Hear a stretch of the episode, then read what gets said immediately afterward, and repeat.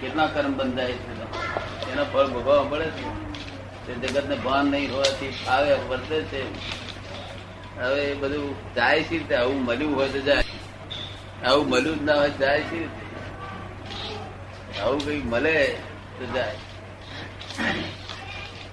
મળે તો જાય જાય છે આપણે ગમે ખરું પગ કોઈના ઊંચા બાંધેલો હોય બંધાય જોખમદારી આપણે ભાન વગર કરી બેઠા પછી છૂટકો નહીં છે અને ફળ તો બહુ જ છૂટકો કૂચ વાયુ હોય પછી શું થાય? એટલે બધું ઊંધું વાયેલું હોય તેનું ફળ ભોગવવું પડે.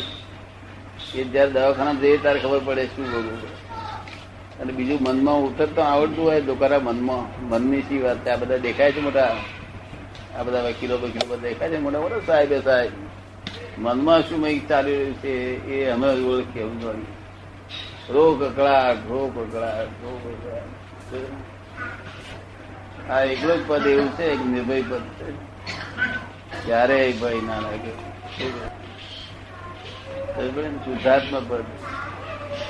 ક્યારેય ભય લાગવાનું કારણ નહીં નહીં. એને કશું કરી શકે નહીં કોઈ શકે નિર્લેપ પદ અસંગત પદ. નિર્લેપદ. નિર્લેપ આ ગનેગારી છે આપડી આ. મગનભાઈ એ તો પાછલી ગનેગારી પાછળ આપણે જાણતા નતા તારા હિસાબ બંધેલો તારે ને. આ જાણતા જાણ્યા ત્યારથી બંધ થઈ ગયો હિસાબ.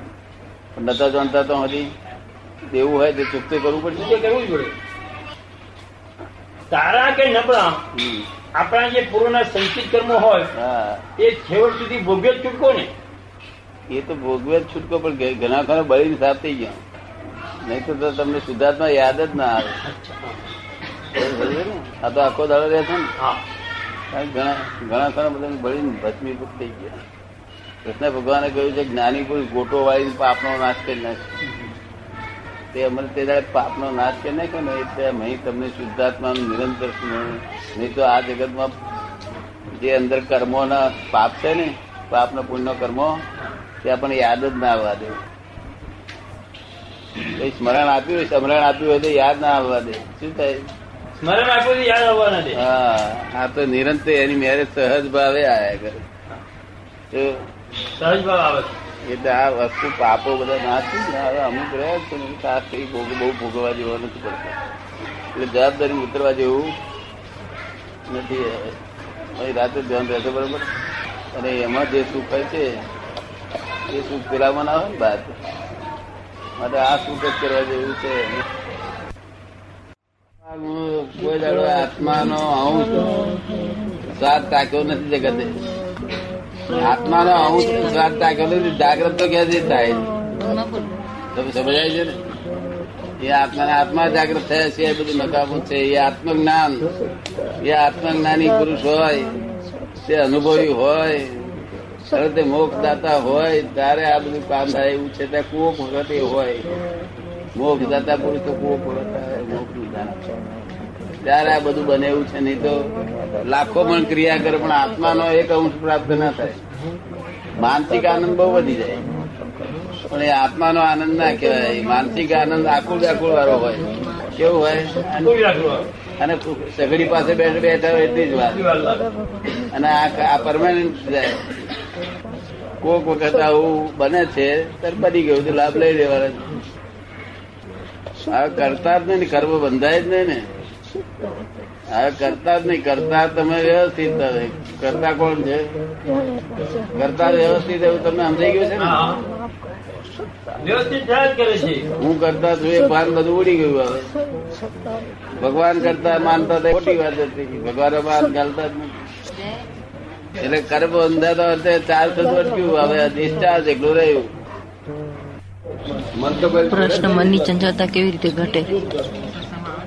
જ્ઞાન હોય તો જ્ઞાને મન બંધાય બાકી બીજે કોઈ બંધાય નથી એટલે એવો સીધો જવાબ હોય તો પાપ લાગે. કહ્યું મેં અગર અગર મનના મા બાપ ને મા બાપ ને મારી નાખે તો મનનો જન્મ ના થાય. મનના મા બાપ ને ઓળખવું જોઈએ. એ અત્યારે શોધખોળ નહીં થઈ આખા આ દુનિયા મનના મા બાપની કોઈ શોધખોળ જ નહીં કરી. બરોબર છે. અને અધર્મ નહીં સમજુ છું. પણ સમજુ છું એ પ્રમાણે પ્રવૃત્તિ થતી નથી. નથી. અધર્મ ને જાણું છું છતાં એનાથી નિવૃત્તિ થતી નથી. કરાય છે જ. મારાથી અધર્મ થઈ જ જાય છે. કે અને ધર્મની પ્રવૃત્તિ થઈ જ નથી હું ધર્મને જાણું પડે તે પ્રમાણે થતું નથી મારે કયા કો પણ કશું બોલ્યા નહીં છે. એ કોણ કરાવડાવે છે એ કૃષ્ણ ભગવાન. એનો પાછલો કર્મ કોણ છે? આપણે અહીંથી દર્શન કર્યા એટલે સ્વીકારે નહીં મૂર્તિ હંમેશા સ્વીકારે નહીં. એટલે મૂર્તિ મોકલે આપણે તો પાછું જેરો હોય તેના નામ પર તે આત્માના નામ પર પાછું મોકલે. એને પરોક્ષ ભક્તિ કહેવાય. શું કહેવાય? પરોક્ષ ભક્તિ. સમજ ને? પરોક્ષ ભક્તિ અને એકાગ્રતાનો લાભ બે લાભ થાય સાથે. અને પ્રત્યક્ષ ભક્તિ જો અંદર મારા મહિલાની મહિલાની જો ભક્તિ કરે ને તો તો કામ થઈ જાય. એવું કહેવાય? પણ આ મહિલાની જ ને. કરી મય છે એ જ અડધો ને ખબર નહીં તો શી રીતે ખબર જ નહીં કરે? જ નહીં હા ત્યાર પછી એની ભક્તિ શી રીતે કરે? ને જે પાછળના ઋષિ મુનિઓ મહાત્માઓ જે મૂર્તિ કરેલી ને એ મનની એકાગ્રતા કરવા વાસ્તે કરેલી કે મૂર્તિમાં જીવ છે? એકાગ્રતા કરે હા એટલો ટાઈમ એટલો ટાઈમ તો એનું મન એટલું થયું ને. જે તે ભગવાનની પ્રતિષ્ઠાથી દર્શન કરે કે આ કૃષ્ણ છે હા. મહાદેવજી છે કે અને આપડે ચલો તો મહિલો બોલતા મોઈલો હા, હા, જો મોઈલો